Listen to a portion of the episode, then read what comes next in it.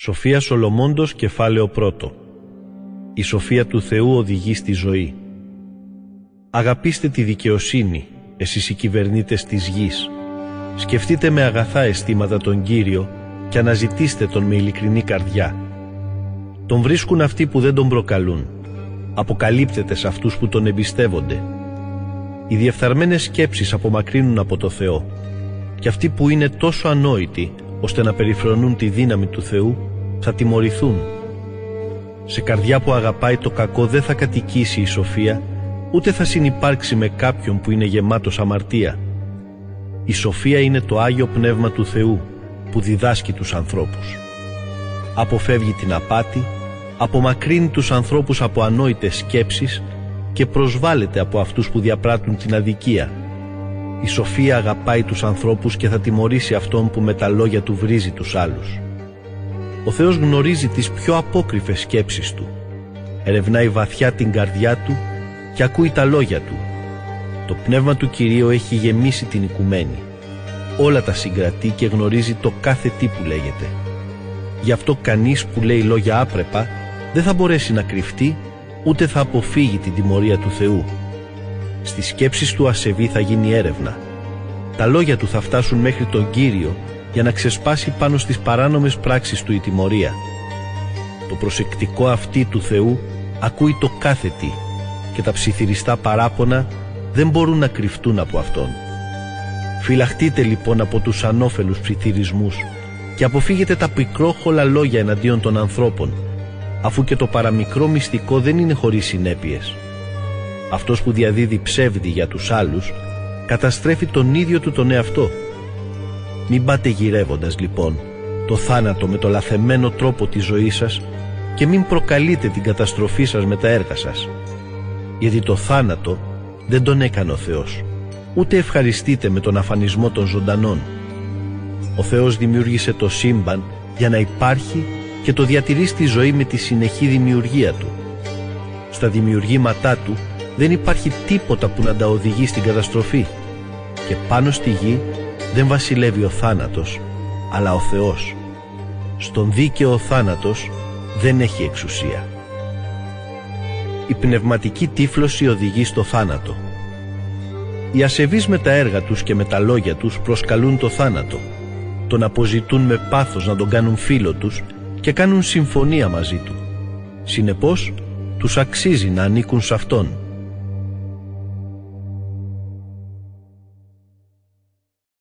Σοφία Σολομόντος κεφάλαιο δεύτερο. Είπαν λοιπόν μέσα τους χωρίς να σκεφτούν σωστά. Σύντομη και γεμάτη λύπες είναι η ζωή μας. Ο θάνατος του ανθρώπου δεν μπορεί να αποτραπεί. Μήπως γνωρίσαμε κανέναν που να γύρισε από τον Άδη; Τυχαία δημιουργηθήκαμε Και μετά το θάνατο θα πάμε στην ανυπαρξία. Η αναπνοή μας είναι σαν την πάχνη Και οι σκέψεις μας είναι σπίθες που πετάγονται καθώς χτυπάει η καρδιά μας. Όταν αυτή η σπίθα σβήσει Στάχτη το σώμα μας θα γίνει και σαν αδύναμο αεράκι το πνεύμα μας θα σκορπιστεί. Με τον καιρό οι άνθρωποι θα μας ξεχάσουν. Κανείς δεν θα θυμάται πια τα έργα μας. Η ζωή μας σαν σύννεφο θα περάσει και σαν καταχνιά θα σκορπιστεί κυνηγημένη από του ήλιου τις αχτίδες, διαλυμένη από τη θερμότητά του. Η ζωή μας περνάει σαν σκιά και η στιγμή του τέλους μας δεν επαναλαμβάνεται. Το τέλος μας είναι προκαθορισμένο και από το θάνατο δεν υπάρχει γυρισμός. Εμπρός λοιπόν, να χαρούμε τη ζωή σκέφτονται. Όλα να ανταπολαύσουμε σε αυτόν τον κόσμο με την ανεμελιά της νιώτης μας. Ας τρέξει άφθονο το εκλεκτό κρασί και τα αρώματα. Ας μην χάσουμε κανένα νηξιάτικο λουλούδι. Γιορτάνια ας φτιάξουμε με ροδοπέταλα πριν μαραθούν. Κανένας να μην μείνει απ' έξω από το τρελό ξεφάντομά μας.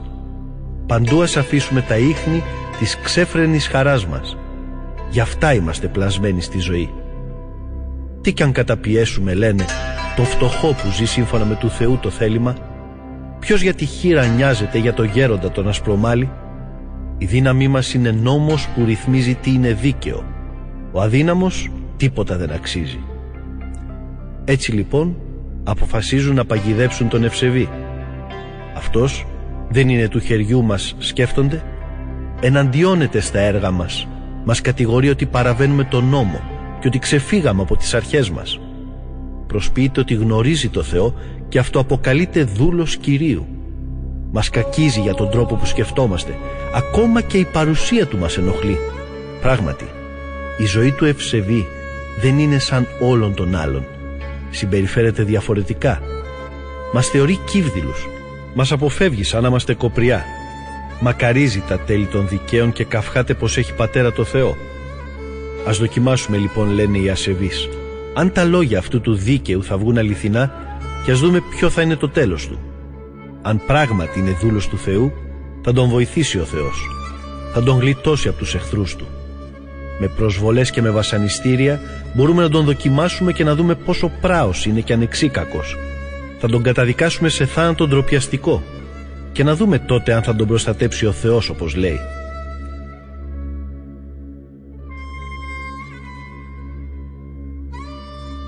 Η ελπίδα των ευσεβών Αυτά σκέφτηκαν μέσα στην πλάνη τους οι ασεβείς. Αλλά τους τύφλωσε η κακία τους και δεν ενόησαν τα ανεξερεύνητα σχέδια του Θεού ούτε διανοήθηκαν πως οι δίκαιοι θα ανταμείβονταν για την τελειότητά τους. Δεν πίστεψαν στην επιβράβευση των δικαίων. Ο Θεός δημιούργησε τον άνθρωπο για την άφθαρτη ζωή. Τον έφτιαξε σύμφωνα με τη δική του εικόνα. Την εικόνα του αιώνιου Θεού. Όμως από το φθόνο του διαβόλου μπήκε ο θάνατος στον κόσμο και όσοι στο διάβολο ανήκουν θα υποστούν το θάνατο.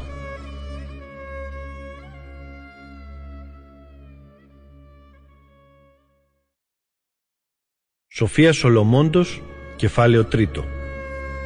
Οι ευσεβείς όμως προστατεύονται από το Θεό και κανείς δεν θα τους βλάψει. Στα μάτια των ασεβών φαίνονται ότι πέθαναν. Ο θάνατός τους θεωρείται τιμωρία τους και το ότι έφυγαν από αυτόν τον κόσμο θεωρείται καταστροφή. Αυτοί όμως ζουν στην ειρήνη του Θεού. Στα μάτια των άλλων φαίνονται ότι τιμωρούνται, αλλά αυτοί έχουν τη βεβαιότητα που τους δίνει η σταθερή τους ελπίδα ότι θα ζήσουν αιώνια. Κι αν υπέφεραν για λίγο, πολλοί θα ευεργετηθούν, γιατί ο Θεός τους δοκίμασε και τους βρήκε άξιους να τους πάρει μαζί Του. Σαν χρυσάφι στο χωνευτήρι τους δοκίμασε και σαν θυσία ολοκαυτώματος τους δέχτηκε με ευμένεια. Στο συγκεκριμένο χρόνο που ο Θεός θα δώσει την ανταμοιβή Του, η λαμπρότητα των ευσεβών θα είναι μεγάλη. Θα γίνουν σπίθες που θα πυρπολίσουν τις καλαμιές. Θα κρίνουν τα έθνη και θα εξουσιάσουν τους λαούς και ο Κύριος θα είναι ο παντοτινός τους βασιλιάς. Αυτοί που έχουν στηρίξει την εμπιστοσύνη τους σε Αυτόν θα κατανοήσουν την αλήθεια και οι πιστοί Του θα τον προσμένουν με αγάπη γιατί χάρη και αγάπη περιμένει τους εκλεκτούς Του. Οι ασεβείς όμως θα τιμωρηθούν αντάξια με αυτά που μηχανεύτηκαν.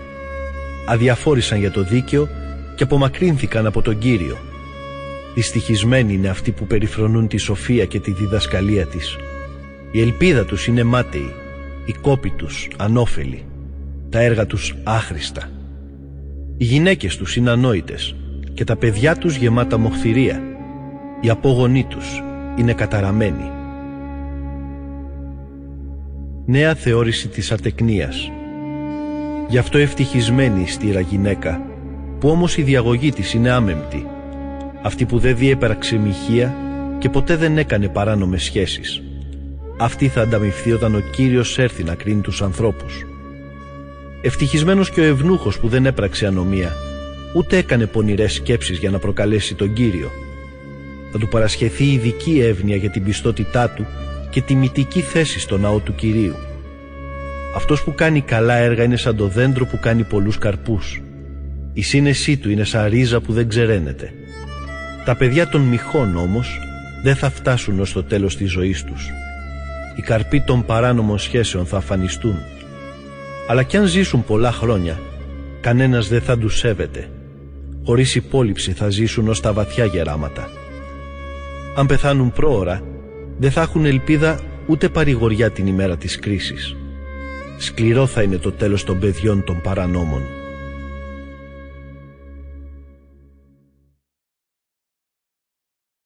Σοφία Σολομόντος, κεφάλαιο τέταρτο Η ατεκνία όταν συνοδεύεται από την αρετή είναι καλύτερη.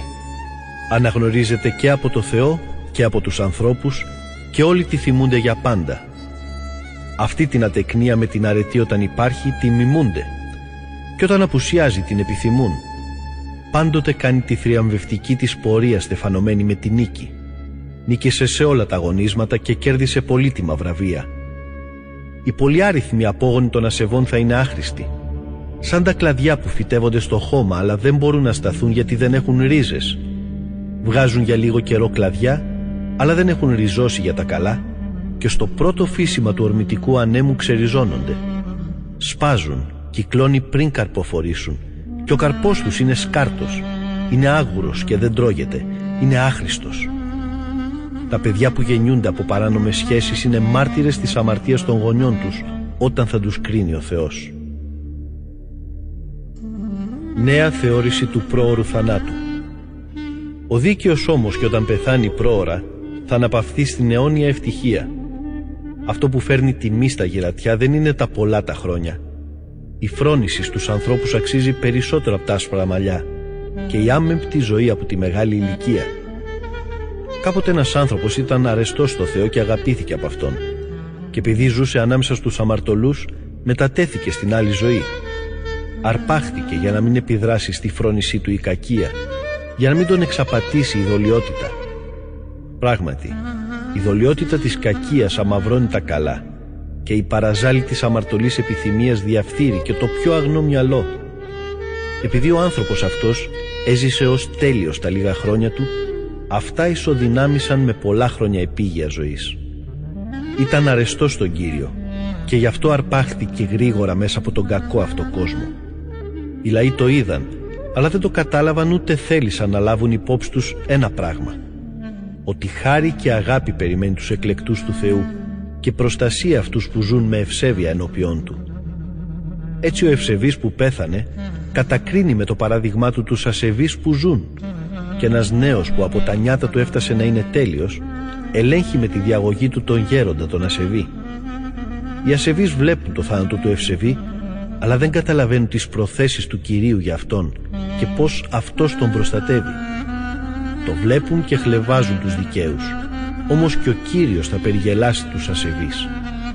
Όταν πεθάνουν, κανένας δεν θα σεβαστεί το σκήνομά τους. Θα ζήσουν στην αιώνια καταφρόνια στον Άδη, ανάμεσα στους νεκρούς. Ο Κύριος θα τους συντρίψει και θα τους αφήσει κατά γης άφωνους, με το πρόσωπο στο χώμα. Συθέμελα θα τους ταρακουνήσει και θα τους καταστρέψει μέχρι τον τελευταίο. Θα πονέσουν και από όλους θα ξεχαστούν. ευσεβής και ασεβής στην τελική κρίση. Όταν καλέσει ο Θεός τους ασεβείς για να τους κρίνει, αυτοί θα παρουσιαστούν δειλοί μπροστά Του, καθώς θα σκέφτονται τα αμαρτήματά τους. Οι ίδιες τους οι ανομίες θα τους κατηγορήσουν κατά πρόσωπο.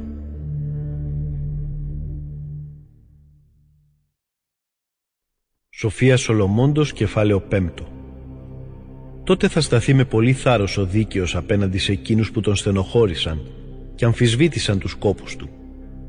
Οι ασεβείς όταν τον δουν θα ταραχθούν και θα τα χάσουν για την αναπάντεχη σωτηρία του. Θα αναστενάξουν και θα πούν μετανιωμένοι και θλιμμένοι. Αυτός δεν είναι εκείνος που κάποτε τον περιγελούσαμε. Εμείς οι ασεβείς τον περιπέζαμε με σκοπτικά τραγούδια. Το νομίζαμε τρελό που ζούσε τέτοια ζωή και θεωρήσαμε ντροπή τον πρόωρο θάνατό του. Πώς λοιπόν υπολογίστηκε ανάμεσα στους γιους του Θεού, πώς βρέθηκε ανάμεσα στους Αγίους, Άρα λοιπόν, θα σκεφτούν, είχαμε απομακρυνθεί από το δρόμο της αλήθειας. Ποτέ η ζωή μας δεν φωτίστηκε με το φως της δικαιοσύνης και ο ήλιος της ζωής ποτέ δεν ανέτειλε πάνω μας. Ακολουθήσαμε σταθερά το δρόμο της ασέβειας και της καταστροφής. Περάσαμε αδιάβατες ερήμους και αρνηθήκαμε να γνωρίσουμε το δρόμο του Κυρίου. Τι μας ωφέλησε αλήθεια η υπερηφάνεια μας θα αναλογιστούν οι ασεβείς; Τι μας πρόσφερε ο πλούτος που γι' αυτόν καμαρώναμε; Όλα εκείνα πέρασαν σαν σκιά, σαν είδηση που έρχεται και φεύγει, σαν πλοίο που διασχίζει την τρικυμισμένη θάλασσα, που δεν μπορεί κανείς να βρει τα ίχνη του, να βρει το δρόμο της καρίνας μέσα στα κύματα. Πέρασαν όλα σαν το όρμιο που διασχίζει τον αέρα, δίχως να αφήσει ίχνη. Μόνο το πλατάγισμα των φτερών του στον αέρα ακούγεται όταν ανοίγουν δρόμο με ορμή. Περνάει χτυπώντας τα φτερά του κι ύστερα κανείς δεν βρίσκει από πού πέταξε. Πέρασαν όλα σαν ένα βέλος που ρίχθηκε στο στόχο. Διασχίστηκε ο αέρας του, μα γρήγορα ξαναγύρισε στη θέση του χωρίς να δώσει σημασία στο πέρασμα του βέλους. έτσι και εμείς θα πουν οι ασεβείς. Γεννηθήκαμε και πεθάναμε χωρίς να έχουμε να δείξουμε κανένα σημάδι της αρετής μας. Καταστρέψαμε τη ζωή μας με την κακία μας.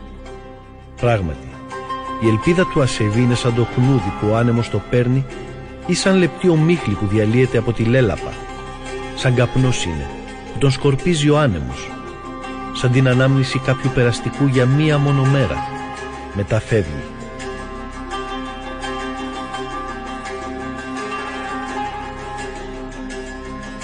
Ο Θεός βοηθός των ασεβών. Οι δίκαιοι όμως ζουν αιώνια. Ο Κύριος θα τους αμύψει.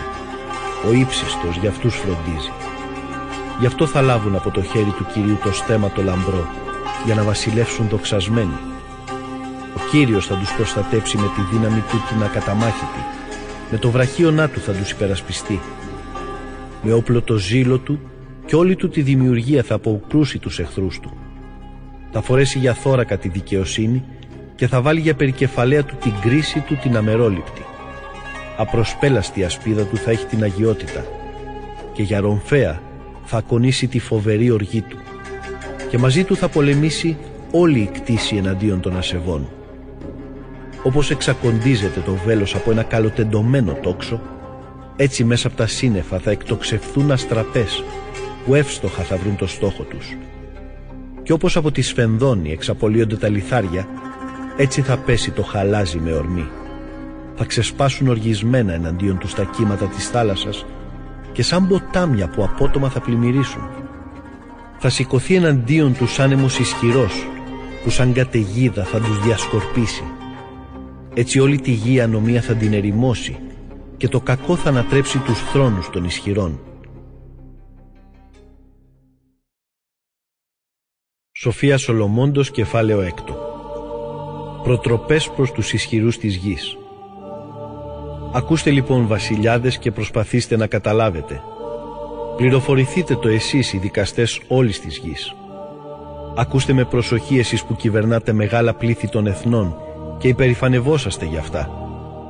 Από τον Κύριο σας δόθηκε η εξουσία.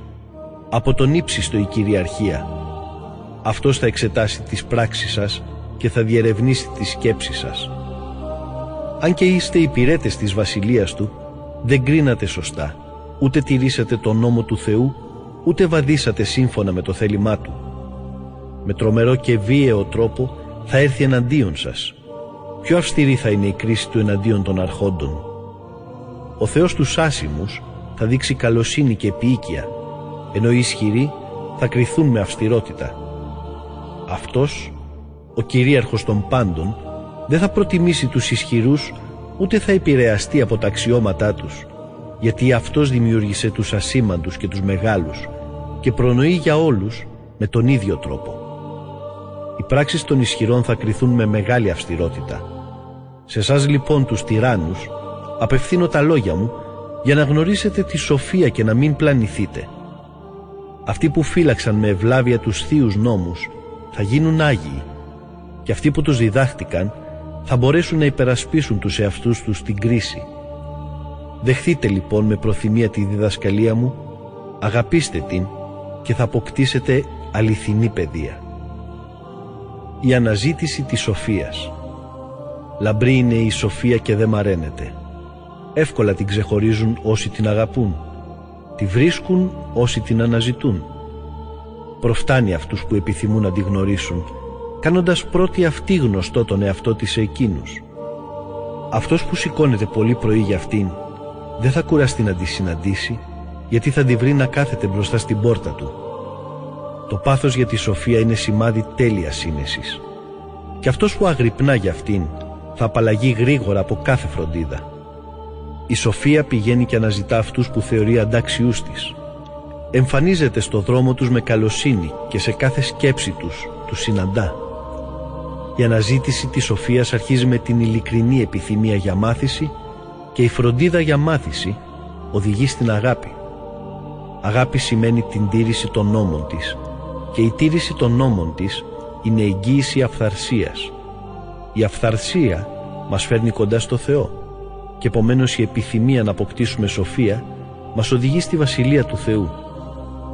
Αν λοιπόν εσείς οι τύρανοι των λαών απολαμβάνετε τους θρόνους σας και τη βασιλική σας εξουσία, τιμήστε τη σοφία και θα βασιλεύετε για πάντα. Ο δάσκαλος της σοφίας παρουσιάζει τον εαυτό του. Τι είναι σοφία και πώς δημιουργήθηκε; Θα σας το εξηγήσω αμέσως, δίχως να σας αποκρύψω κανένα μυστικό. Θα ξεκινήσω την έρευνα από την αρχή της δημιουργίας της και θα σας φανερώσω ό,τι γνωρίζω για αυτήν, χωρίς να παραβλέψω την αλήθεια. Δεν θα αφήσω να με παρασύρει ένα τέτοιο απέσιο συνέστημα, γιατί κάτι τέτοιο θα με εμπόδιζε να γίνω κοινωνός της σοφίας.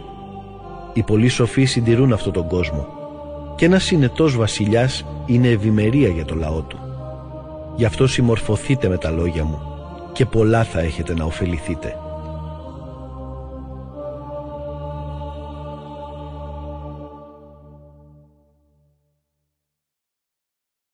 Σοφία Σολομόντος κεφάλαιο 7 Είμαι και εγώ θνητός Όμοιος με όλους και απόγονος του πρώτου ανθρώπου που πλάστηκε από χώμα. Ο πατέρας μου με γέννησε με την ευχαρίστηση της γενετήσιας σχέσης τη νύχτα.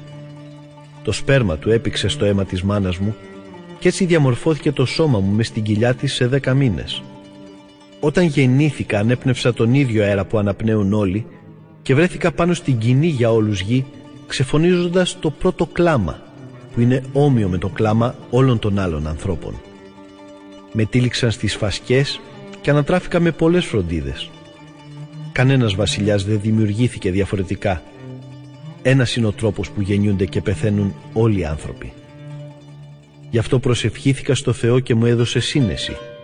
Τον κάλεσα σε βοήθεια και ήρθε σε μένα το πνεύμα της σοφίας Προτίμησα τη σοφία από τη βασιλική εξουσία και τους θρόνους. Θεώρησα τον πλούτο μηδέν όταν τον σύγκρινα με αυτήν. Ποτέ δεν την εξίσωσα με τα πολύτιμα πετράδια γιατί όλο το χρυσάφι είναι μπροστά της σαν μια χούφτα άμμος και το ασίμι θεωρείται λάσπη μπροστά της. Την αγάπησα περισσότερο από την υγεία και την ομορφιά.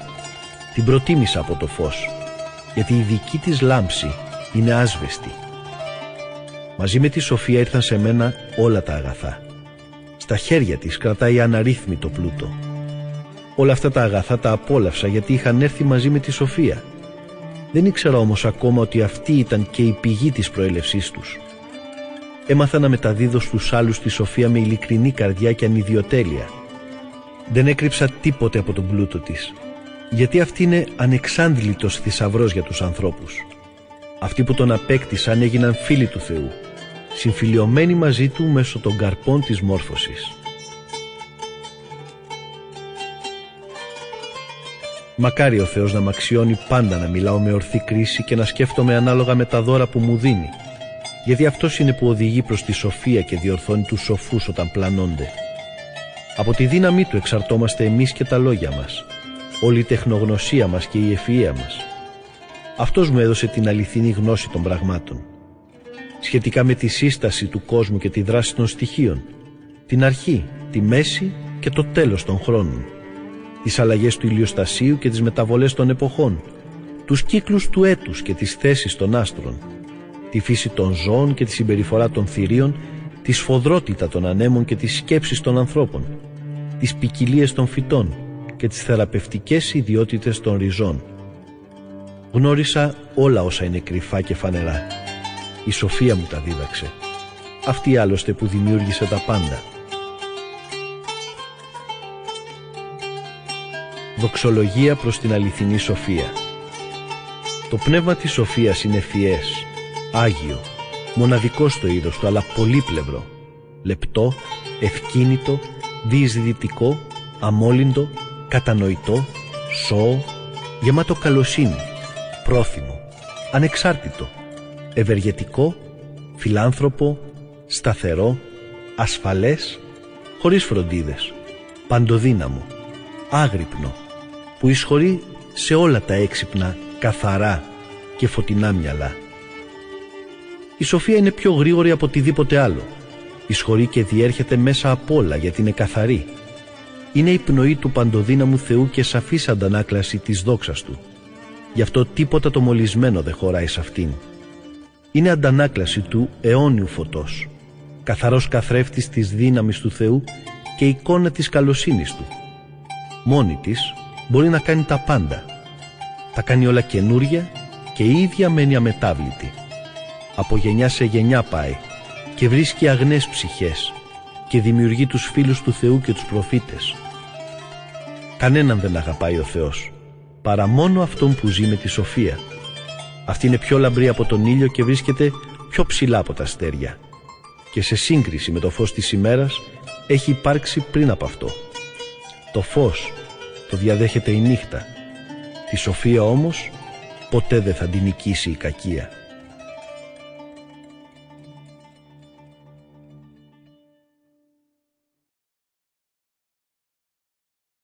Σοφία Σολομόντος, κεφάλαιο 8 Απλώνεται απ' άκρη σ' άκρη με δύναμη κι όλα τα κυβερνάει με καλοσύνη. Επικοινωνία με τη Θεία Σοφία Τη Σοφία την αγάπησα και την αναζήτησα από τα νιάτα μου. Ερωτεύτηκα την ομορφιά της και ζήτησα να την πάρω γυναίκα μου.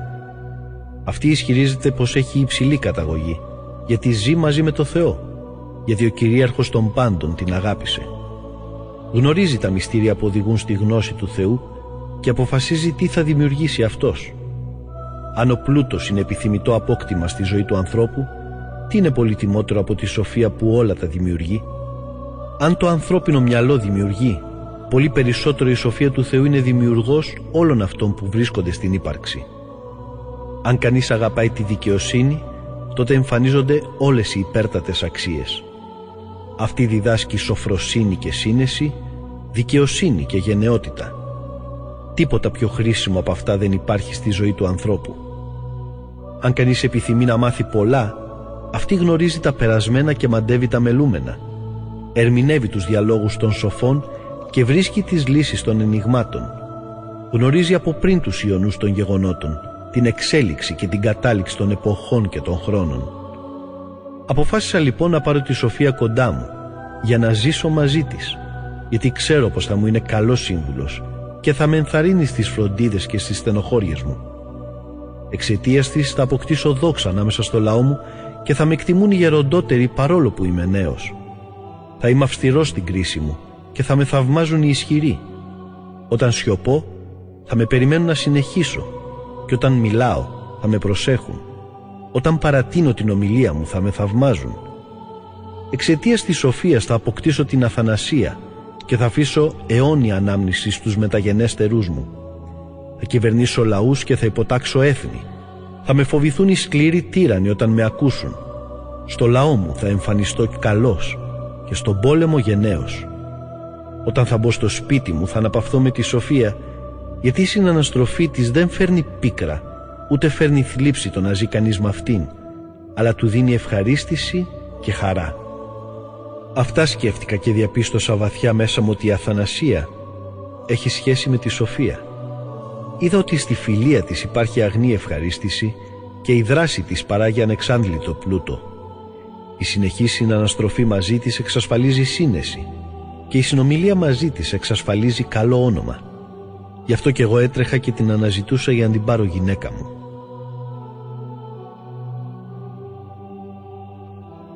Η σοφία είναι δώρο του Θεού. Εγώ ήμουν χαρισματούχο παιδί με πρικισμένη ψυχή ή καλύτερα επειδή ήμουν ήδη καλός μου δόθηκε αμόλυντο σώμα για να ζήσω.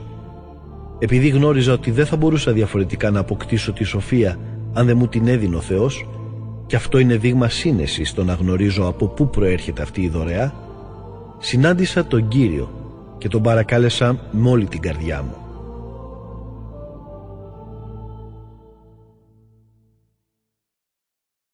Σοφία Σολομόντος κεφάλαιο ένατο Προσευχή του Σολομώντα για Σοφία Θεέ των προπατόρων μου και πολύ έσπλαχνε Κύριε Εσύ δημιούργησες τα πάντα με το λόγο σου και έπλασες με τη σοφία σου τον άνθρωπο για να κυριαρχείς στα δημιουργήματά σου να κυβερνάει τον κόσμο με αγιότητα και δικαιοσύνη και να αποδίδει το δίκαιο με αμεροληψία.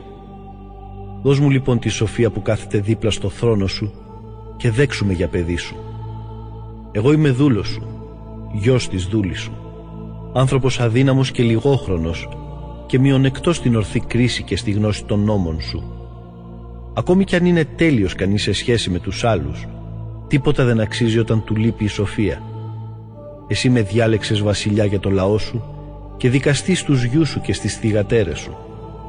Μου είπες να χτίσω ναό στο Άγιο Βουνό όμοιο με την Άγια Σκηνή σου που είχες κάνει αρχικά και θυσιαστήριο στην πόλη όπου κατοικείς. Μαζί σου είναι η σοφία που γνωρίζει τα έργα σου γιατί ήταν παρούσα όταν δημιουργούσες τον κόσμο. Αυτή γνωρίζει τι σε ευχαριστεί και τι είναι σύμφωνο με τις εντολές σου. Στείλε την από τους Άγιους ουρανούς, κατάπεμψέν την από τον ένδοξο θρόνο σου για να έρθει κοντά μου και να με βοηθήσει στα έργα μου, ώστε να μάθω τι είναι εκείνο που σε ευχαριστεί. Εκείνη γνωρίζει και κατανοεί τα πάντα, γι' αυτό θα μου οδηγήσει ορθά στα έργα μου και θα με διαφυλάξει με τη λαμπρή δόξα της από τα παραστρατήματά μου. Τότε θα δέχεσαι με ευχαρίστηση τα έργα μου, για να κυβερνήσω το λαό σου με δικαιοσύνη και να φανώ αντάξιος του θρόνου του πατέρα μου. Ποιος άνθρωπος αλήθεια μπορεί να γνωρίσει τη σκέψη του Θεού ή ποιος μπορεί να καταλάβει το θέλημα του Κυρίου; Οι σκέψεις των ανθρώπων είναι αδύνατες και οι συλλογισμοί μας ασταθείς γιατί το φθαρτό σώμα βαραίνει την ψυχή. Το σώμα το χωμάτινο είναι γεμάτο σκέψεις και έχει πολλές φροντίδες. Με δυσκολία εικάζουμε αυτά που συμβαίνουν πάνω στη γη και με κόπο ανακαλύπτουμε τη γύρω μας χειροπιαστή πραγματικότητα. Ποιος μπορεί να ερευνήσει αυτά που υπάρχουν στον ουρανό; Ποιος θα γνώριζε το σχέδιό σου Κύριε αν εσύ δεν του έδινες σοφία, αν δεν έστελνες το Άγιο σου Πνεύμα από τον ουρανό; Έτσι διορθώθηκε η συμπεριφορά των ανθρώπων που κατοικούν στη γη. Διδάχτηκαν οι άνθρωποι αυτά που σου αρέσουν και με τη σοφία σου σώθηκαν.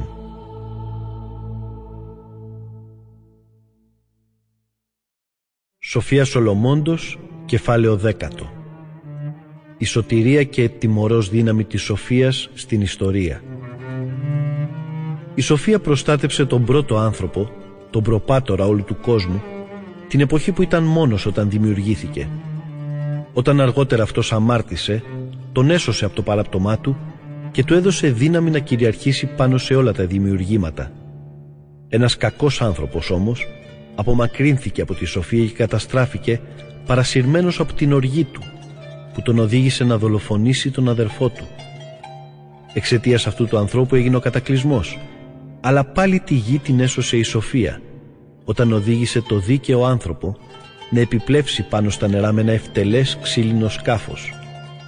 Κάποτε, τα ιδεολατρικά έθνη συνενώθηκαν με πονηρό σκοπό και γι' αυτό τιμωρήθηκαν με τη σύγχυση των γλωσσών τους. Η Σοφία όμως τότε διάλεξε το δίκαιο εκείνο άνθρωπο και τον διατήρησε αγνό ενώπιον του Θεού, δίνοντάς του τη δύναμη να αρνηθεί την πατρική αγάπη στο παιδί του. Η Σοφία έσωσε έναν άλλο δίκαιο άνθρωπο, που διέφυγε την καταστροφή των ασεβών από τη φωτιά που έστειλε ο Θεός στην Πεντάπολη. Αυτής της κακίας μάρτυρας είναι η έρημος που ακόμα βγάζει καπνούς. Τα φυτά που δεν καρποφορούν όταν έρθει ο καιρός τους και η στήλη άλατος που στήθηκε εκεί για να θυμίζει την απιστία μιας γυναίκας. Επειδή περιφρόνησαν οι άνθρωποι τη Σοφία, όχι μόνο τιμωρήθηκαν με το να μην γνωρίσουν τα αγαθά της, αλλά έγιναν και μνημείο ανοησίας τους μεταγενεστέρους και έτσι τα σφάλματά τους δεν ξεχάστηκαν. Εκείνοι όμως που υπηρέτησαν τη Σοφία σώθηκαν από αυτήν απ' όλα τους τα βάσανα. Η Σοφία βοήθησε έναν δίκαιο άνθρωπο να αποφύγει την οργή του αδερφού του και τον οδήγησε στον ίσιο δρόμο. Του έδειξε το ουράνιο βασίλειο του Θεού και του δίδαξε αυτά που γνωρίζουν οι άγγελοι. Του χάρισε επιτυχία στους σκληρούς κόπους του και αντάμυψε με άφθονους καρπούς τις προσπάθειές του. Η Σοφία ήταν κοντά σε αυτόν τον άνθρωπο και τον έκανε πλούσιο όταν οι ισχυρότεροι του τον καταπίεζαν από πλεονεξία. Τον προστάτεψε από τους εχθρούς του και από εκείνους που του έστειναν παγίδες και στη σκληρή του πάλι τον ανέδειξε νικητή. Έτσι έμαθε πως η ευσέβεια είναι δυνατότερη απ' όλα. Η Σοφία δεν εγκατέλειψε τον άλλον εκείνο δίκαιο όταν πουλήθηκε σκλάβος, αλλά τον έσωσε από την αμαρτία κατέβηκε μαζί του στο λάκκο της φυλακής και δεν τον εγκατέλειψε εκεί μέσα μέχρι ότου του πρόσφερε το βασιλικό σκύπτρο και υπέταξε στην εξουσία του αυτούς που άλλοτε τον τυραννούσαν. Απέδειξε ψεύτες τους κατηγόρους του και του χάρισε αιώνια δόξα.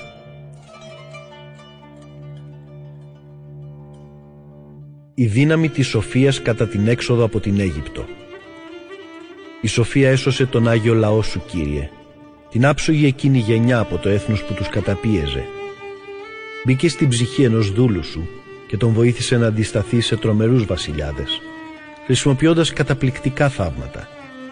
Αντάμυψε τους ευσεβείς εκείνους ανθρώπους για τους κόπους τους, τους οδήγησε με τρόπο θαυμαστό και γίνε για αυτούς σκεπή την ημέρα και φωτεινό άστρο τη νύχτα. Τους πέρασε μέσα από την ερυθρά θάλασσα και τους μετέφερε μέσα από βαθιά νερά.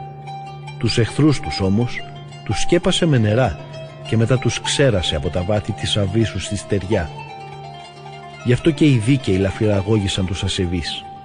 Ήμνησαν Κύριε το Άγιο όνομά Σου και όλοι μαζί δοξολόγησαν την παντοδυναμία Σου. Η Σοφία άνοιξε το στόμα των κοφαλάλων και έκανε και τις γλώσσες των μικρών παιδιών να μιλούν με ευκρίνεια.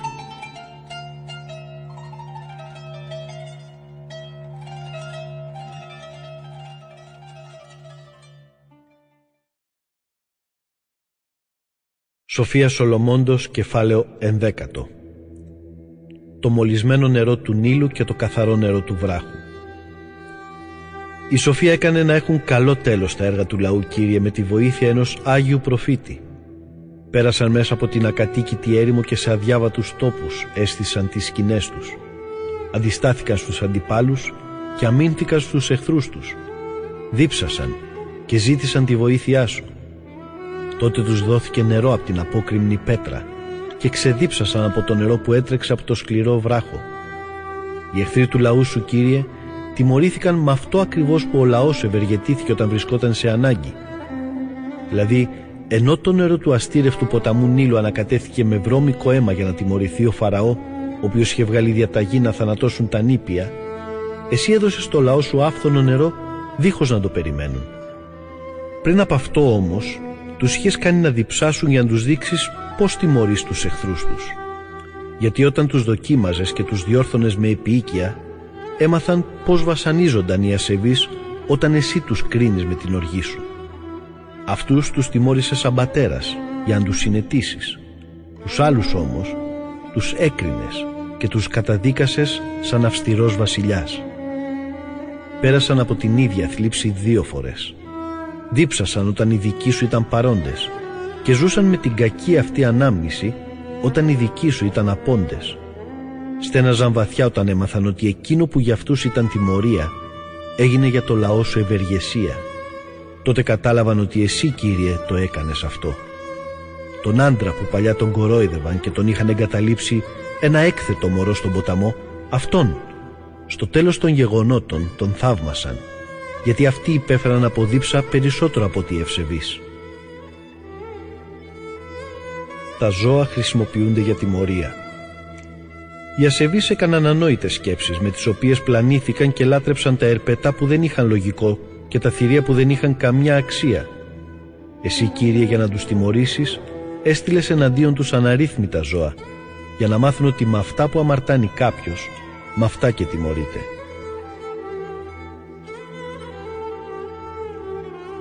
Η δύναμη του Θεού θεμέλιο της καλοσύνης Του. Για το παντοδύναμο χέρι σου Κύριε που δημιούργησε τον κόσμο από ασχημάτιστο υλικό δεν ήταν αδύνατο να στείλεις στους ασεβείς αναρρύθμιτες αρκούδες ή εξαγριωμένα λιοντάρια. Μπορούσε να δημιουργήσει νέα εξοργισμένα θηρία, άγνωστα μέχρι τότε, που να βγάζουν από τα ρουθούνια τους φωτιά, να κάνουν θόρυβο και να βγάζουν από τα μάτια τους καπνούς και φοβερές, αστραφτερές σπίθες. Αυτά μπορούσαν όχι μόνο να τους κομματιάσουν, αλλά και μόνο η φοβερή τους όψη να τους κάνει να πεθάνουν από φόβο. Και χωρίς αυτά τα ζώα όμως, θα μπορούσαν με ένα φύσιμα να πέσουν κάτω, γιατί θα τους καταδύω και η Θεία Δίκη και θα τους διασκόρπιζε με ένα φύσιμα η παντοδυναμία σου. Όλα όμως τα ρύθμισες εσύ με μέτρο στην ορισμένη τους ποσότητα και στις σωστές τους αναλογίες. Εσύ πάντοτε μπορείς να εκδηλώνεις τη μεγάλη σου δύναμη Ποιος μπορεί να αντισταθεί σε αυτήν; Όλος ο κόσμος είναι μπροστά σου Κύριε σαν μια πλάστιγκα που γέρνει και σαν στάλα πρωινής δροσιάς που πέφτει στη γη. Όλους τους αγαπάς. Όλα τα μπορείς και γι' αυτό παραβλέπεις τα αμαρτήματα των ανθρώπων όταν μετανοούν. Εσύ αγαπάς όλα τα δημιουργήματά σου και κανένα από αυτά δεν το αποστρέφεσαι. δεν θα δημιουργούσες τίποτε αν το μισούσες. Πώς λοιπόν θα ζούσε κάτι αν εσύ δεν το ήθελες ή και πώς θα διατηρεί το στην ύπαρξη αν εσύ δεν το καλούσες αυτήν. Όλα είναι δικά σου και γι' αυτό τα φροντίζεις Κύριε, εσύ που αγαπάς τη ζωή.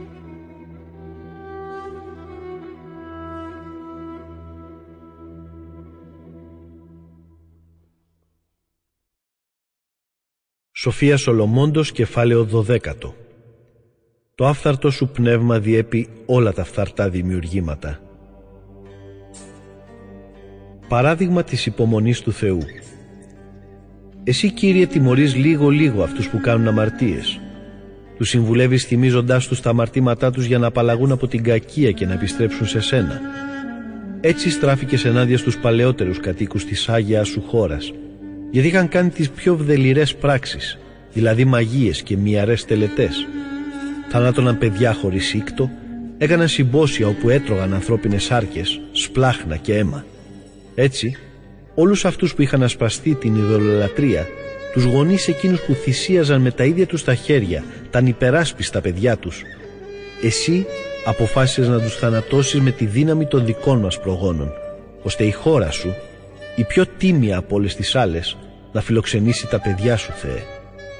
Αλλά και αυτούς ακόμα τους διεφθαρμένους, τους λυπήθηκες σαν ανθρώπους και έστειλες σαν ανιχνευτές τους στρατούς σου σφίκες για να τους καταστρέψουν λίγο-λίγο. Όχι γιατί δεν μπορούσες να υποτάξεις τους ασεβείς τους δίκαιους με πόλεμο ή να τους παραδώσεις τα φοβερά θηρία ή να τους εξαφανίσεις με μιας με έναν ξαφνικό λόγο σου ή με ένα χτύπημα. Εκδηλώνοντας όμως την κρίση σου εναντίον τους λίγο-λίγο, τους έδινες την ευκαιρία να μετανοήσουν. Εσύ ήξερες πως η γενιά τους ήταν αμαρτωλή με έμφυτη την κακία τους και ότι δεν επρόκειτο ποτέ να αλλάξουν οτροπία. Όλοι αυτοί ήταν λαός ανέκαθεν καταραμένος.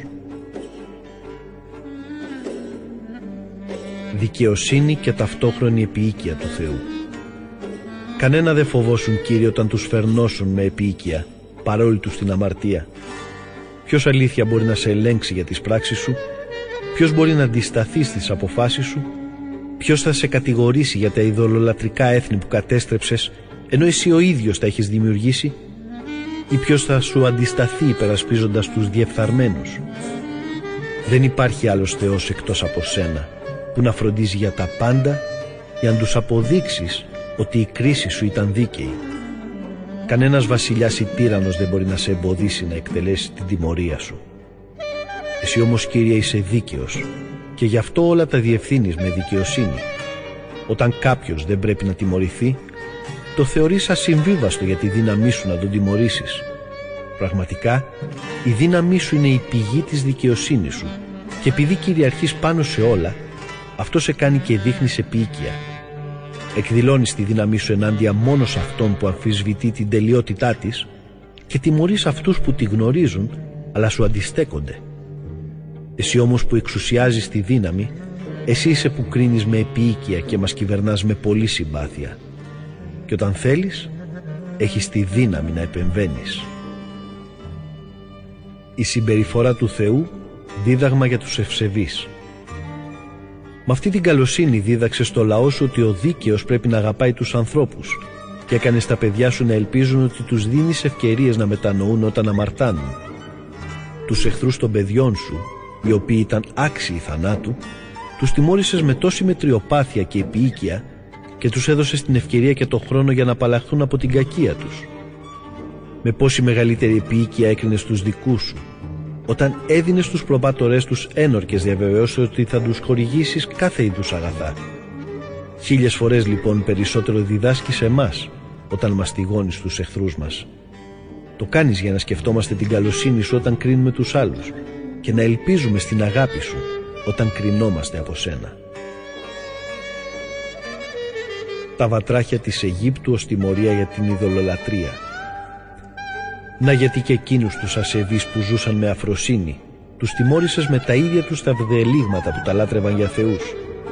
Είναι γιατί αυτοί πλανήθηκαν ακόμα περισσότερο θεωρώντας ως θεούς τα πιο συχαμερά ζώα και έτσι εξαπατήθηκαν σαν άμυαλα παιδιά και εσύ τους τιμώρησες σαν να επρόκειτο ακριβώς για άμυαλα παιδιά και τους γελιοποίησες.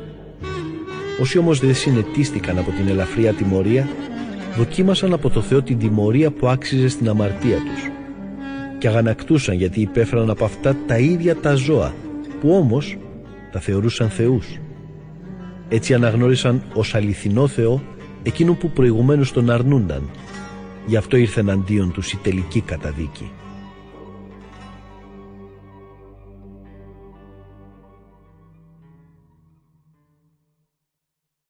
Σοφία Σολομόντος, κεφάλαιο 13 Λατρεία των δημιουργημάτων αντί του δημιουργού Πράγματι, όλοι όσοι στερούνται τη γνώση του Θεού είναι από τη φύση τους ανόητοι γιατί δεν κατόρθωσαν να διακρίνουν τον αληθινό Θεό μέσα από τα υλικά αγαθά που βλέπουν γύρω τους. Δεν αναγνώρισαν τον τεχνίτη από την παρατήρηση των έργων του. Θεώρησαν για κυβερνήτες του κόσμου θεούς, όπως τη φωτιά, τον άνεμο, τον ανεμοστρόβιλο, τον κύκλο των άστρων, τα ορμητικά νερά και τα άστρα του ουρανού. Αν λοιπόν γοητεύονταν από την ομορφιά όλων αυτών των κτισμάτων και τα θεωρούσαν θεούς, ας μάθουν πόσο ωραιότερος από αυτά είναι ο Κύριος. Ο δημιουργός της ομορφιάς τα έφτιαξε. Κι αν έμειναν εμβρόντιτοι από τη δύναμη και τη λειτουργία των δημιουργημάτων, ας καταλάβουν πόσο δυνατότερος από αυτά είναι εκείνος που τα δημιούργησε. Γιατί από το μέγεθος και την ομορφιά των δημιουργημάτων παίρνουμε την ανάλογη ιδέα για τον δημιουργό τους. Εν τούτης για αυτούς που στερούνται τη γνώση του Θεού, η κατηγορία δεν είναι μεγάλη, γιατί πλανώνται καθώς ειλικρινά ζητούν να βρουν το Θεό. Ασχολούνται με τα έργα Του, τα ερευνούν και γοητεύονται από την εμφάνισή τους, αντικρίζοντας την ομορφιά τους. Αλλά είναι και αυτοί ένοχοι κατά κάποιον τρόπο, γιατί αν και κατόρθωσαν να μάθουν τόσα, ώστε να μπορούν να ανακαλύπτουν τα μυστικά του κόσμου, δεν ανακάλυψαν πρωτήτερα τον ίδιο, τον κυρίαρχο όλων αυτών. Η μορία της ειδωλολατρίας Δυστυχισμένοι αυτοί που στηρίζουν την ελπίδα τους σε πράγματα νεκρά. Ονόμασαν θεούς τα ανθρώπινα κατασκευάσματα, δηλαδή τα περίτεχνα χρυσάκια σημαίνει ομοιώματα ζώων ή τα άχρηστα λιθάρια που τα φιλοτέχνησε κάποιο αρχαίο χέρι. Κάποιος ξυλουργός πριώνησε ένα εύκολο μεταχείριστο κλαρί δέντρου έξισε με επιμέλεια όλη την εξωτερική του φλούδα, το επεξεργάστηκε με τέχνη και κατασκεύασε ένα χρήσιμο αντικείμενο για καθημερινή χρήση. Ό,τι περίσεψε από αυτή την εργασία, το χρησιμοποίησε για τη φωτιά και μαγείρεψε φαγητό με το οποίο και χόρτασε την πείνα του. Ανάμεσα σε αυτά τα ξύλα όμως βρέθηκε και ένα τελείως άχρηστο κομμάτι, στραβό και γεμάτο ρόζους. Ο ξυλουργός το πλάνησε με επιμέλεια κάποια ώρα που ξεκουραζόταν όταν δεν είχε τίποτε καλύτερο να κάνει και με την πείρα της τέχνης του του έδωσε μια συγκεκριμένη ανθρώπινη μορφή ή τη μορφή κάποιου ευτελού ζώου. Μετά το σκέπασε με κοκκινόχωμα και κοκκίνησε την επιφάνειά του με φύκια για να καλύψει τα στίγματα του ξύλου. Ύστερα το κατασκεύασμα αυτό το τοποθέτησε στον τοίχο σε μια ταιριαστή υποδοχή που είχε προετοιμάσει και το στερέωσε με σιδερένια καρφιά. Προνόησε γι' αυτό ο κατασκευαστής του για να μην πέσει κάτω. Ήξερε ότι αυτό το ίδιο δεν μπορούσε να βοηθήσει τον εαυτό του. Ακριβώς γιατί ήταν ένα απλό είδωλο και είχε ανάγκη από βοήθεια. Μιλάει όμως αυτό το άψυχο αντικείμενο άνθρωπος χωρίς κανένα ενδιασμό και προσεύχεται για την περιουσία του, για τη γυναίκα του και τα παιδιά του. Ζητάει προστασία για την υγεία του από ένα αδύναμο κατασκεύασμα ή προστασία για τη ζωή του από ένα νεκρό αντικείμενο. Ζητάει δύναμη από το ανίσχυρο είδωλο ή υπολογίζει για ασφάλεια στο ταξίδι του σε κάτι που δεν μπορεί να πάρει τα πόδια του. Τέλος, σχετικά με τα κέρδη του, τις ασχολίες του και την επιτυχία στις δουλειές του, ζητάει ο άνθρωπος βοήθεια από ένα αντικείμενο που δεν μπορεί να κουνήσει τα χέρια του.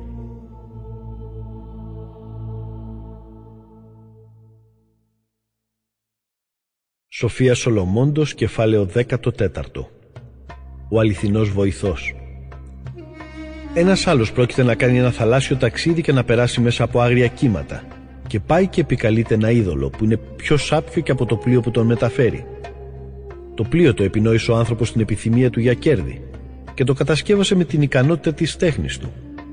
Αλλά το κυβερνάει η δική σου πρόνοια, πατέρα. Εσύ άνοιξες δρόμο στη θάλασσα, ασφαλές μονοπάτι μέσα από τα κύματα. Έτσι δείχνεις ότι μπορείς να προστατεύσεις από κάθε κίνδυνο, Ακόμη και το αν αυτός που ταξιδεύει δεν γνωρίζει την ναυτική τέχνη. Εσύ δεν θέλεις τα έργα της σοφίας σου να μένουν αχρησιμοποιητά, γι' αυτό οι άνθρωποι εμπιστεύονται τη ζωή τους σε ένα μικρό κομμάτι ξύλο και μπορούν να σώζονται από τη θαλασσοταραχή πάνω σε μια ξύλινη σχεδία. Στην αρχή της ιστορίας του κόσμου, όταν καταστράφηκαν οι υπερήφανοι γίγαντες, η ελπίδα του κόσμου κατέφυγε στην ξύλινη Κιβωτό, η οποία κυβερνήθηκε από το δικό σου χέρι και άφησε απογόνους για τη διαιώνιση του ανθρώπινου γένους. Ευλογημένο εκείνο το ξύλο με το οποίο επικράτησε η δικαιοσύνη. Αλλά το ξύλινο είδωλο που κατασκευάστηκε από ανθρώπινα χέρια θα είναι καταραμένο και αυτό και εκείνος που το φτιάξε γιατί όταν το κατασκεύασε το ονόμασε Θεό. Πράγματι, ο Θεός αποστρέφεται το ίδιο και τον ασεβή και την ασέβειά του. Το κατασκεύασμα και ο κατασκευαστής θα τιμωρηθούν. Γι' αυτό και τα είδωλα των εθνών θα τα καταστρέψει ο Θεός. Γιατί στη δημιουργία του βρέθηκαν τέτοια βδελυρά πράγματα που σκανδάλισαν τις ψυχές των ανθρώπων και παγίδεψαν τους ανόητους. Προέλευση και συνέπειες της ειδωλολατρίας Η επινόηση των ειδόλων είναι η αρχή της αποστασίας από το Θεό και η εφεύρεσή τους καταστροφή της ζωής. Στην αρχή δεν υπήρχε ειδωλολατρία, ούτε θα υπάρχει αιώνια. Αυτή μπήκε στον κόσμο εξαιτίας της ματαιοδοξίας των ανθρώπων και γι' αυτό αποφασίστηκε τα είδωλα να καταργηθούν ταχύτατα.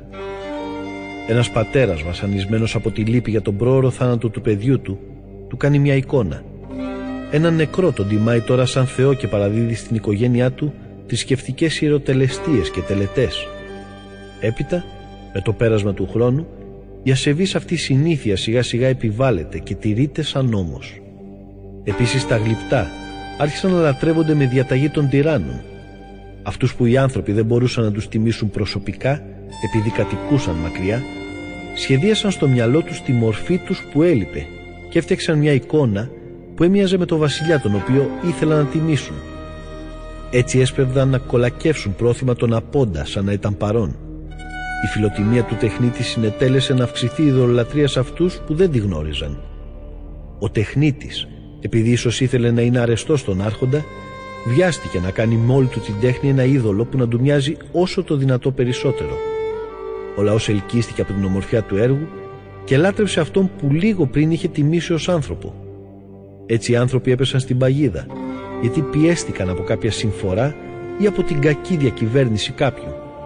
Αναγκάστηκαν να ονομάσουν θεούς τα λιθάρια και τα ξύλα, χωρίς πράγματι να επικοινωνούν με αυτά.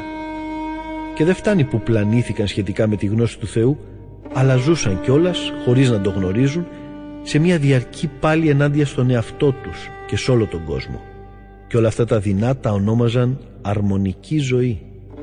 Έτσι οργανώνουν τελετές όπου θυσιάζουν τα παιδιά τους και κάνουν απόκριφες ιεροτελεστίες ή ξέφρανα γλέντια αφύσικης λατρείας. Έχουν εγκαταλείψει την αγνότητα στη ζωή και στο γάμο. Ο ένας στείνει ενέδρα και φωνεύει τον άλλο ή και τον κάνει να υποφέρει εξαπατώντας τον. Όλα είναι ανακατεμένα. Αιματοχυσίες και φόνοι, κλεψιές και απάτες, διαφθορές, απιστίες, αναταραχές, ψευδορκίες, διωγμός των φιλήσυχων ανθρώπων, αχαριστία, μολυσμός των ψυχών, γενετήσιες διαστροφές, διαλύσεις γάμων, μοιχείες, ακολασία. Η λατρεία ειδόλων που καλύτερα να μην τα ονομάσουμε είναι η αιτία, η αρχή και το αποτέλεσμα κάθε κακού. Γιατί οι ειδωλολάτρες θα είναι είτε ασυλλόγιστοι στα γλέντια τους ή ψευδοπροφήτες ή θα ζουν με αδικίες ή θα ψευδορκούν αδίστακτα και ψέματα να ορκιστούν δεν φοβούνται μήπως τιμωρηθούν αφού πιστεύουν στα άψυχα είδωλα.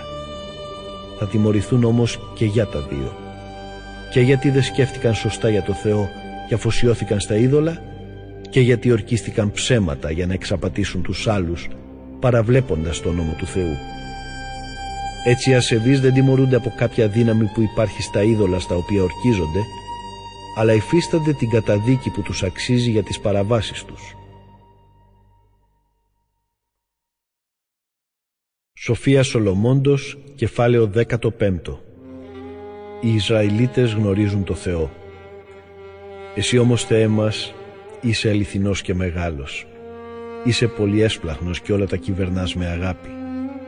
Και αν αμαρτήσαμε, είμαστε δικοί σου και τη δύναμή σου αναγνωρίζουμε. Αλλά όχι, δεν θα αμαρτήσουμε, γιατί αισθανόμαστε ότι ανήκουμε σε σένα.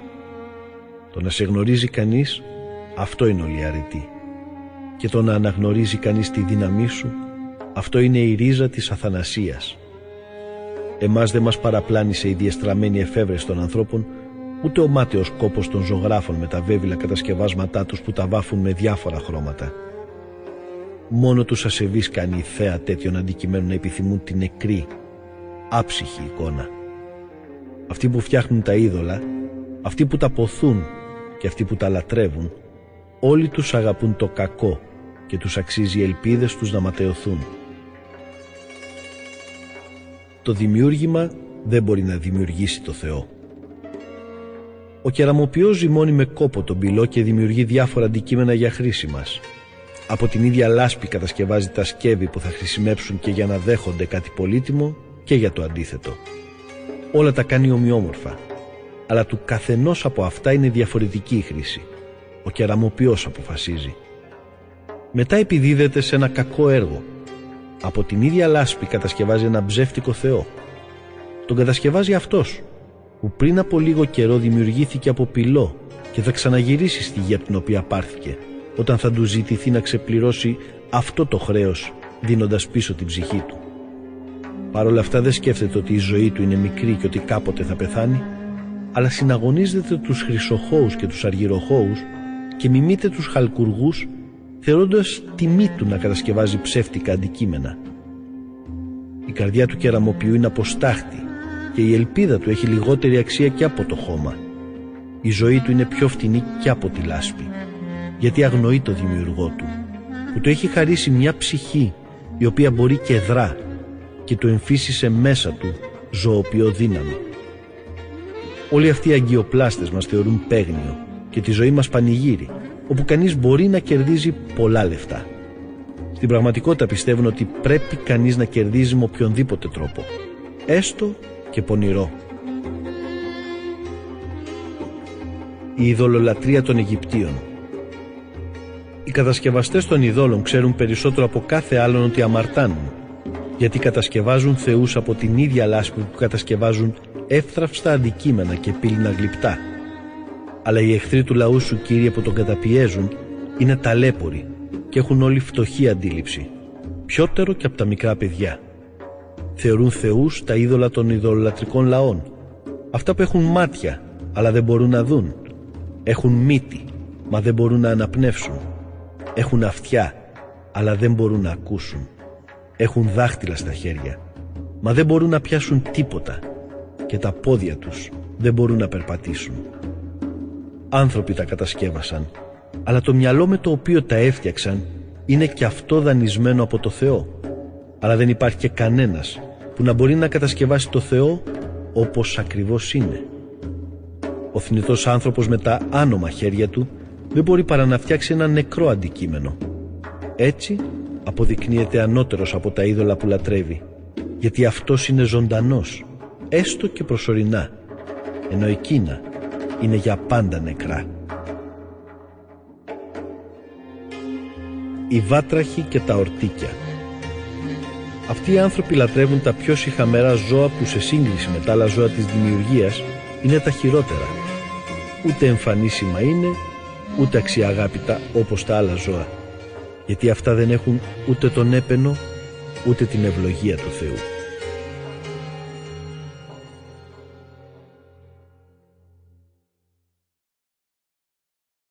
Σοφία Σολομόντος, κεφάλαιο 16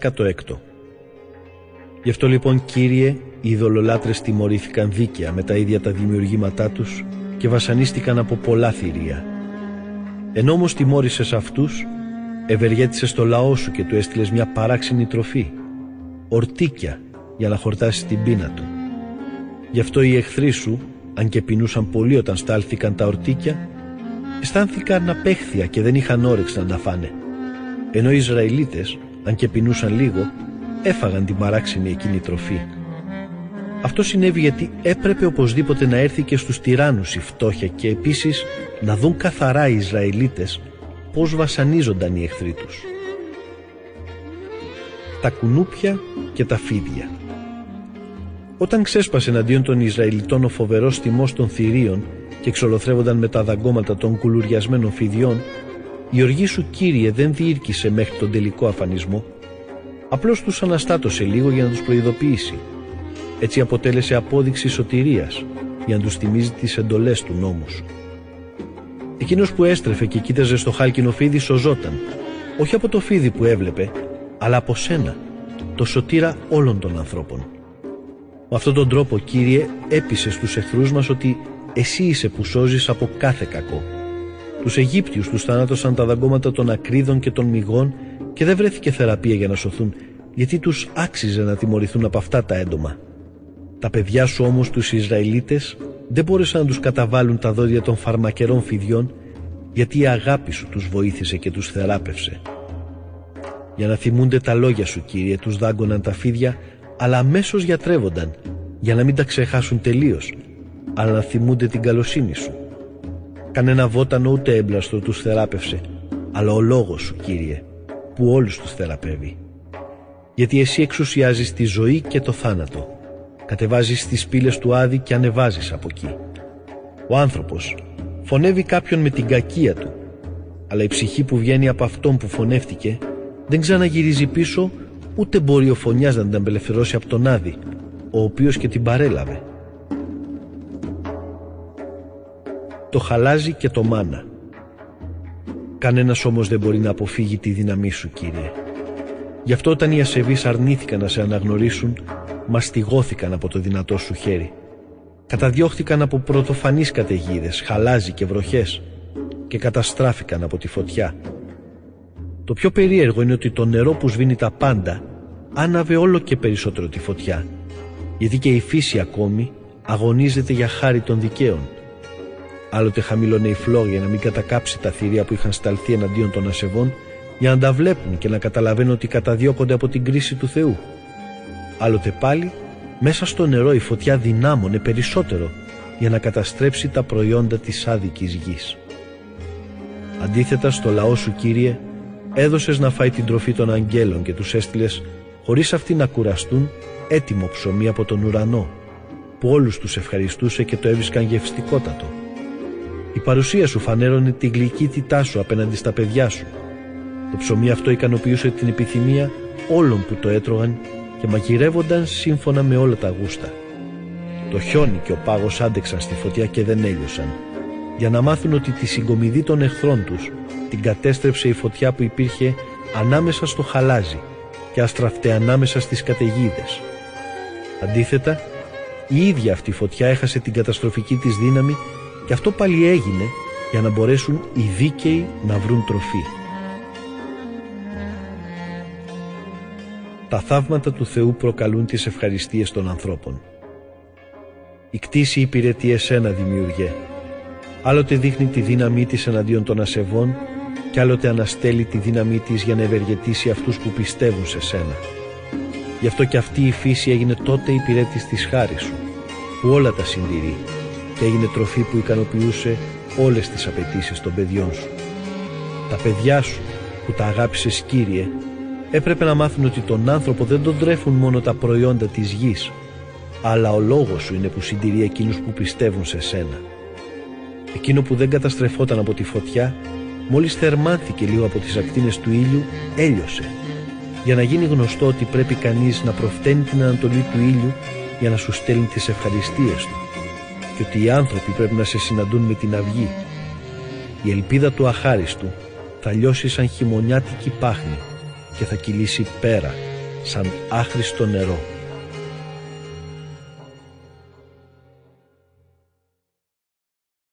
Σοφία Σολομόντος κεφάλαιο 17 Σκοτάδι πάνω στους εχθρούς του Θεού. Εκπληκτικές είναι οι εκδηλώσεις της κρίσης σου Κύριε. Κανένας δεν μπορεί εύκολα να τις διηγηθεί. Γι' αυτό όσοι δεν θέλησαν να διδαχθούν για αυτές πλανήθηκαν οι ασεβείς νόμισαν ότι θα καταδυναστεύσουν το δικό σου έθνος και γι' αυτό έγιναν δέσμοι τους σκότους και εχμάλωτοι μεγάλης νύχτας. Κλείστηκαν στα σπίτια τους και βρίσκονταν εκεί αποξενωμένοι από την αιώνια προνοιά σου. Νόμισαν ότι θα μείνουν άγνωστοι μαζί με τα κρυφά τους αμαρτήματα κάτω από το σκοτεινό πέπλο της λησμονιάς. Διασκορπίστηκαν όμως, γιατί τους έπιασε πανικός και τρόμαξαν από τα φαντάσματα. Το βαθύ καταφύγιο δεν τους απάλαξε από το φόβο και είχε τρομακτικοί αντιχούσαν γύρω τους και παρουσιάζονταν μπροστά τους φαντάσματα σκυθροπά με αγέλαστα πρόσωπα. Καμιά φωτιά δεν είχε τη δύναμη να φωτίσει το σκοτάδι εκείνο, ούτε οι ακτίνες των άστρων μπορούσαν να φωτίσουν την τρομερή αυτή νύχτα. Κάποτε παρουσιαζόταν σε αυτούς μια φωτιά που άναβε μόνη της, αλλά και αυτή τους προκαλούσε φόβο. Έτσι, τρομαγμένοι από τις δυσδιάκριτες μορφές, τα έβλεπαν όλα αυτά χειρότερα από ό,τι ήταν. Όλοι οι μάγοι και οι εξορκιστές ήταν ανίσχυροι μπροστά σε αυτή τη φωτιά και η περηφάνεια της σοφίας τους αποδείχτηκε γελία. Γιατί αυτοί που υπόσχονταν ότι μπορούσαν να απομακρύνουν τους φόβους και τις ταραχές από τους ασθενείς τους ήταν αυτοί οι ίδιοι άρρωστοι από ένα γελίο φόβο. Και αν ακόμα τίποτα δεν υπήρχε να τους τρομάξει αυτοί τρόμαζαν από το πέρασμα των θηρίων ή το σφύριγμα των ερπετών πέθαναν από τον δρόμο τους χωρίς να τολμούν να αντικρίσουν τον αέρα γύρω τους. Η κακία αυτοαποκαλύπτεται από τη δηλία και αυτοτιμωρείται. Ο ένοχος έχει πάντοτε βαριά συνείδηση και φοβάται για το χειρότερο. Ο φόβος δεν είναι τίποτα άλλο παρά αδυναμία να βοηθηθούμε από το λογικό. Όσο μικρότερη είναι η εμπιστοσύνη στο λογικό μας, τόσο περισσότερο υποχωρούμε μπροστά στο φόβο, γιατί αγνοούμε από πού προέρχεται. Για ασεβείς λοιπόν κοιμούνταν τη νύχτα όπου κάθε δύναμη αναστέλλεται, τη νύχτα που προέρχεται από τα βάθη του Άδη, όπου κάθε δύναμη εκλείπει. Κοιμούνταν όλοι τον ίδιο ύπνο, αλλά καταδιώκονταν από τρομερά φαντάσματα και τους εγκατέλειπε κάθε ψυχικό θάρρος, γιατί είχαν καταληφθεί από έναν ξαφνικό και απροσδόκητο φόβο. Βυθισμένοι όλοι σε αυτό το φόβο, ήταν κλεισμένοι σε μια φυλακή χωρίς αλυσίδες και κάγκελα. Είτε ήταν γεωργοί, είτε βοσκοί, είτε εργάτες που μοχθούσαν στις ερημιές, υπέμεναν όλη την αναπόφευκτη ανάγκη εκεί που βρίσκονταν, γιατί είχαν δεθεί με τις ίδιες αλυσίδες σκότους. Ο άνεμος που σφύριζε ή το αρμονικό κελάιδημα των πουλιών ανάμεσα στα πυκνά κλαδιά, η βοή του νερού που κυλούσε ορμητικά ή ο τρομερός ήχος των βράχων που κατακυλούσαν, οι μετακινήσεις των ζώων που χοροπηδούσαν πριν κανείς τα δει, ή οι βρυχυθμοί των άγριων θηρίων ή οι αντίλαλοι στις κοιλάδες ανάμεσα στα βουνά, όλα αυτά τους παρέλυαν από τρόμο. Και αυτά συνέβαιναν όταν όλος ο άλλος κόσμος φωτιζόταν με λαμπρό φως και ήταν απασχολημένος με τα έργα του με πλήρη ελευθερία. Μόνος τους ασεβής είχε πέσει πάνω τους νύχτα βαριά, εικόνα τους σκότους που τους περίμενε. Μέσα τους η θλίψη ήταν πιο ζωφερή από το εξωτερικό σκοτάδι. Σοφία Σολομόντος κεφάλαιο 18 Στήλη φωτιάς πάνω από τους ευσεβείς. Αλλά τους δικούς σου Κύριε τους φώτιζε το πιο λαμπρό φως. Οι άλλοι άκουγαν τις φωνές των δικών σου χωρίς να βλέπουν τα πρόσωπά τους και τους μακάριζαν που δεν υπέφεραν. Επίσης οι άλλοι ευχαριστούσαν τους δικούς σου και τους ζητούσαν συγχώρηση. Γιατί ενώ τους είχαν προηγουμένως βλάψει οι δικοί σου δεν ζητούσαν εκδίκηση. Αντί για το σκοτάδι εσύ έδωσες στους δικούς σου μια στήλη φωτιάς για οδηγό τους στον άγνωστο δρόμο τους, ήλιο που δεν τους έκαιγε στη θριαμβευτική πορεία τους. Δίκαια λοιπόν οι άλλοι στερήθηκαν το φως και κλείστηκαν στο σκοτάδι. Αυτοί που είχαν φυλακίσει τα παιδιά σου με τα οποία επρόκειτο να μεταδοθεί για πάντα το αιώνιο φως του νόμου. Αυτοί είχαν αποφασίσει να θανατώσουν τα νεογέννητα βρέφη των ευσεβών και μόνο ένα παιδί σώθηκε που πρωτήτερα είχε εγκαταλειφθεί να πεθάνει. Για να τους τιμωρήσεις ξεχώρισες πολλά παιδιά τους και όλα μαζί τα θανάτωσες στα ορμητικά νερά. Η νύχτα εκείνη είχε προαναγγελθεί στους προγόνους μας για να μπορούν να χαίρονται με ασφάλεια γνωρίζοντας σε τι μοναδικές υποσχέσεις είχαν πιστέψει και να είναι θαραλέοι. Έτσι ο λαός σου ήξερε ότι εκείνη τη νύχτα θα σώζονταν οι δίκαιοι και θα καταστρέφονταν οι ασεβείς. Πράγματι, με το μέσον που τιμώρησες τους εχθρούς μας με το ίδιο κάλεσες σε εμάς και μας δόξασες. Αυτό συνέβη γιατί τα ενάρετα παιδιά των ευσεβών θυσίαζαν κρυφά σε εσένα Θεέ και καθόριζαν ομόφωνα τον νόμο σου και έτσι συμμετείχαν όλοι μαζί και στα αγαθά και στους κινδύνους ψάλλοντας προηγουμένως τους ύμνους των προγόνων τους και αντιχούσαν οι θλιβερές κραυγές των εχθρών και ανάμεσά τους διακρίνονταν οι τρομερές φωνές εκείνων που θρυνούσαν τα πρωτότοκά τους. Με τον ίδιο τρόπο τιμωρήθηκε ο δούλος και το αφεντικό τα ίδια υπέφερε και ο πολίτης και ο βασιλιάς. Όλοι μαζί είχαν αναρρύθμει τους νεκρούς από το ίδιο είδος θανάτου. Οι ζωντανοί δεν ήταν αρκετοί για να τους θάψουν Σε μια στιγμή καταστράφηκε η πιο πολύτιμη γενιά. Αυτοί δεν είχαν μέχρι τότε εμπιστοσύνη σε τίποτα, γιατί στηρίζονταν στις μαγείες τους. Μετά τον εξολοθρεμό όμως των πρωτοτόκων τους, ομολόγησαν ότι αυτός ο λαός ήταν πράγματι γιος του Θεού. Ενώ λοιπόν παντού επικρατούσε βαθιά σιγή και η νύχτα πλησίαζε γοργά στο μεσονύκτιο, ο παντοδύναμος λόγος σου, Κύριε, πήδηξε από το βασιλικό θρόνο του ουρανού πάνω στην κατεστραμμένη γη σαν σκληρός πολεμιστής, κραδένοντας σαν κοφτερό ξύφος την αληθινή προσταγή σου. Στάθηκε όρθιος και σκόρπισε το θάνατο παντού και ενώ περπατούσε στη γη άγγιξε τον ουρανό. Τότε αμέσως κυρίεψαν τους ασεβείς παρεστήσεις, τρομερών ονείρων και φόβοι ξαφνικοί και ενώ έπεφταν άλλος από εδώ και ο άλλος από εκεί μισοπεθαμένοι φανέρωναν την αιτία του θανάτου τους. Τα όνειρα που τους είχαν θορυβήσει τους τον είχαν αποκαλύψει ώστε τελικά να μην πεθάνουν αγνοώντας το λόγο για τον οποίο βασανίζονταν σκληρά. Ο Ααρών σταματάει το θάνατο στην έρημο. Η δοκιμασία όμως του θανάτου ήρθε και στους δικαίους και ξέσπασε μεγάλη καταστροφή του λαού στην έρημο.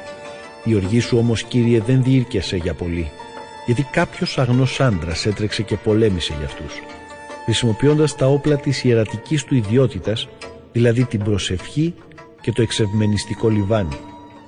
Έτσι αντιστάθηκε στο θυμό σου Θεέ και σταμάτησε την καταστροφή δείχνοντας έτσι ότι είναι δικό σου υπηρέτης. Νίκησε την άγρια οργή σου όχι με τη σωματική του δύναμη ούτε με τη χρήση όπλων αλλά με το λόγο υπέταξε εσένα τον τιμωρό υπενθυμίζοντάς σου τις ένορκες διαβεβαιώσεις και τις συμφωνίες σου με τους προγόνους μας. Στάθηκε ανάμεσα στους νεκρούς που είχαν πέσει σε σωρούς ο ένας πάνω στον άλλο και σταμάτησε την οργή σου φράζοντας τον εξολοθρευτή το δρόμο που οδηγούσε στους ζωντανούς. Πάνω στο μακρύ ποδήρι χιτώνα του αντιπροσωπευόταν όλος ο κόσμος και σε τέσσερις σειρές λιθαριών ήταν χαραγμένα τα ένδοξα ονόματα των προγόνων μας. Το ένδοξο όνομά σου Κύριε ήταν γραμμένο πάνω στο τουρμπάνι του. Με αυτόν τον τρόπο εμποδίστηκε ο εξολοθρευτής και φοβήθηκε. Ήταν αρκετό ότι αυτοί είχαν δοκιμάσει λίγοι μόνο από την οργή του.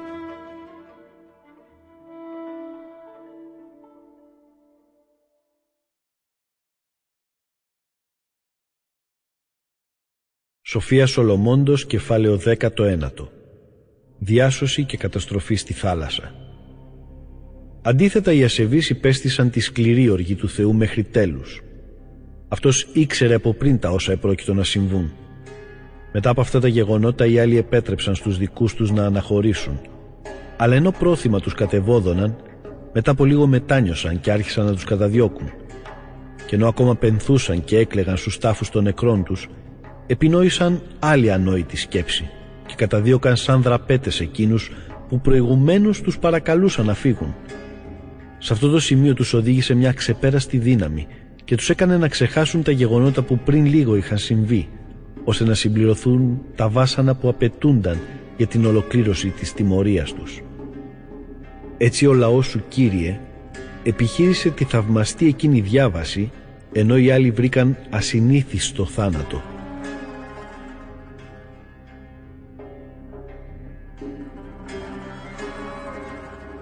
Η δημιουργία στην υπηρεσία του σωστικού έργου του Θεού.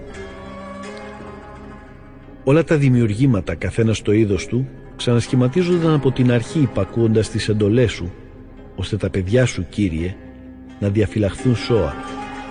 Η Νεφέλη σκέπαζε το στρατόπεδο και εκεί που προηγουμένως υπήρχε νερό φάνηκε στεγνή γη.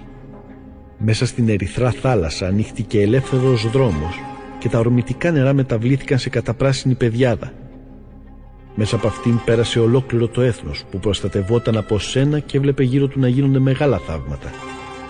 Βόσκησαν εκεί σαν άλογα και χοροπηδούσαν σαν αρνιά από τη χαρά τους, δοξολογώντας εσένα Κύριε που τους έσωσες. Θυμούνταν ακόμα τα όσα είχαν συμβεί στην ξένη χώρα όπου ζούσαν, πως δηλαδή η γη είχε βγάλει σκνήπες αντί να γεννηθούν ζώα και πως ο Νείλος έβγαλε πολλά βατράχια αντί για ψάρια.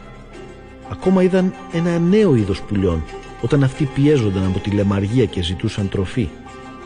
Τότε για παρηγοριά τους παρουσιάστηκαν από τη θάλασσα ορτίκια. Τους αμαρτωλούς όμως ξέσπασαν τιμωρίες, για τις οποίες είχαν προειδοποιηθεί με δυνατούς κεραυνούς. Δίκαια αυτοί υπέφεραν για τις κακίες τους, γιατί έδειξαν μεγαλύτερη φιλοξενία και από τους Σοδομίτες.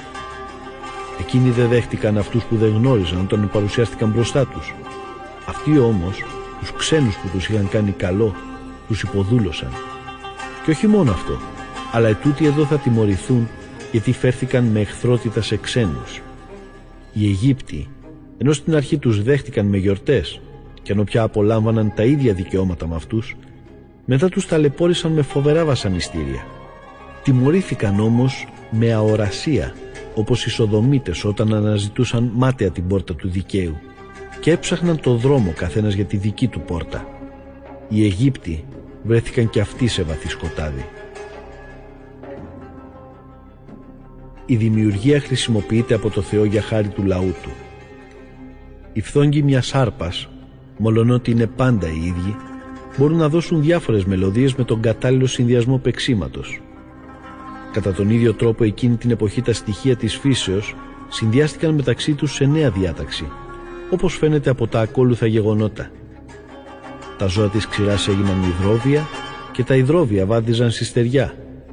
Η φωτιά διατηρούσε τη φλόγα της μέσα στο νερό και το νερό έχανε την ιδιότητά του να σβήνει τη φωτιά. Επίσης οι φλόγες δεν έκαιγαν τις σάρκες των ζώων που ήταν πολύ εύκολο να καταστραφούν και τα ζώα περπατούσαν μέσα σε αυτές. Ούτε έλειωναν οι φλόγες αυτό το είδος της θεϊκής τροφής που όμως έλειωνε εύκολα από μόνο του όπως ο πάγος. Σε όλες αυτές τις περιπτώσεις εσύ Κύριε λάμπρινες το λαό σου και τον δόξασες. Δεν τον παραμέλησες αλλά τον βοήθησες παντού και πάντοτε.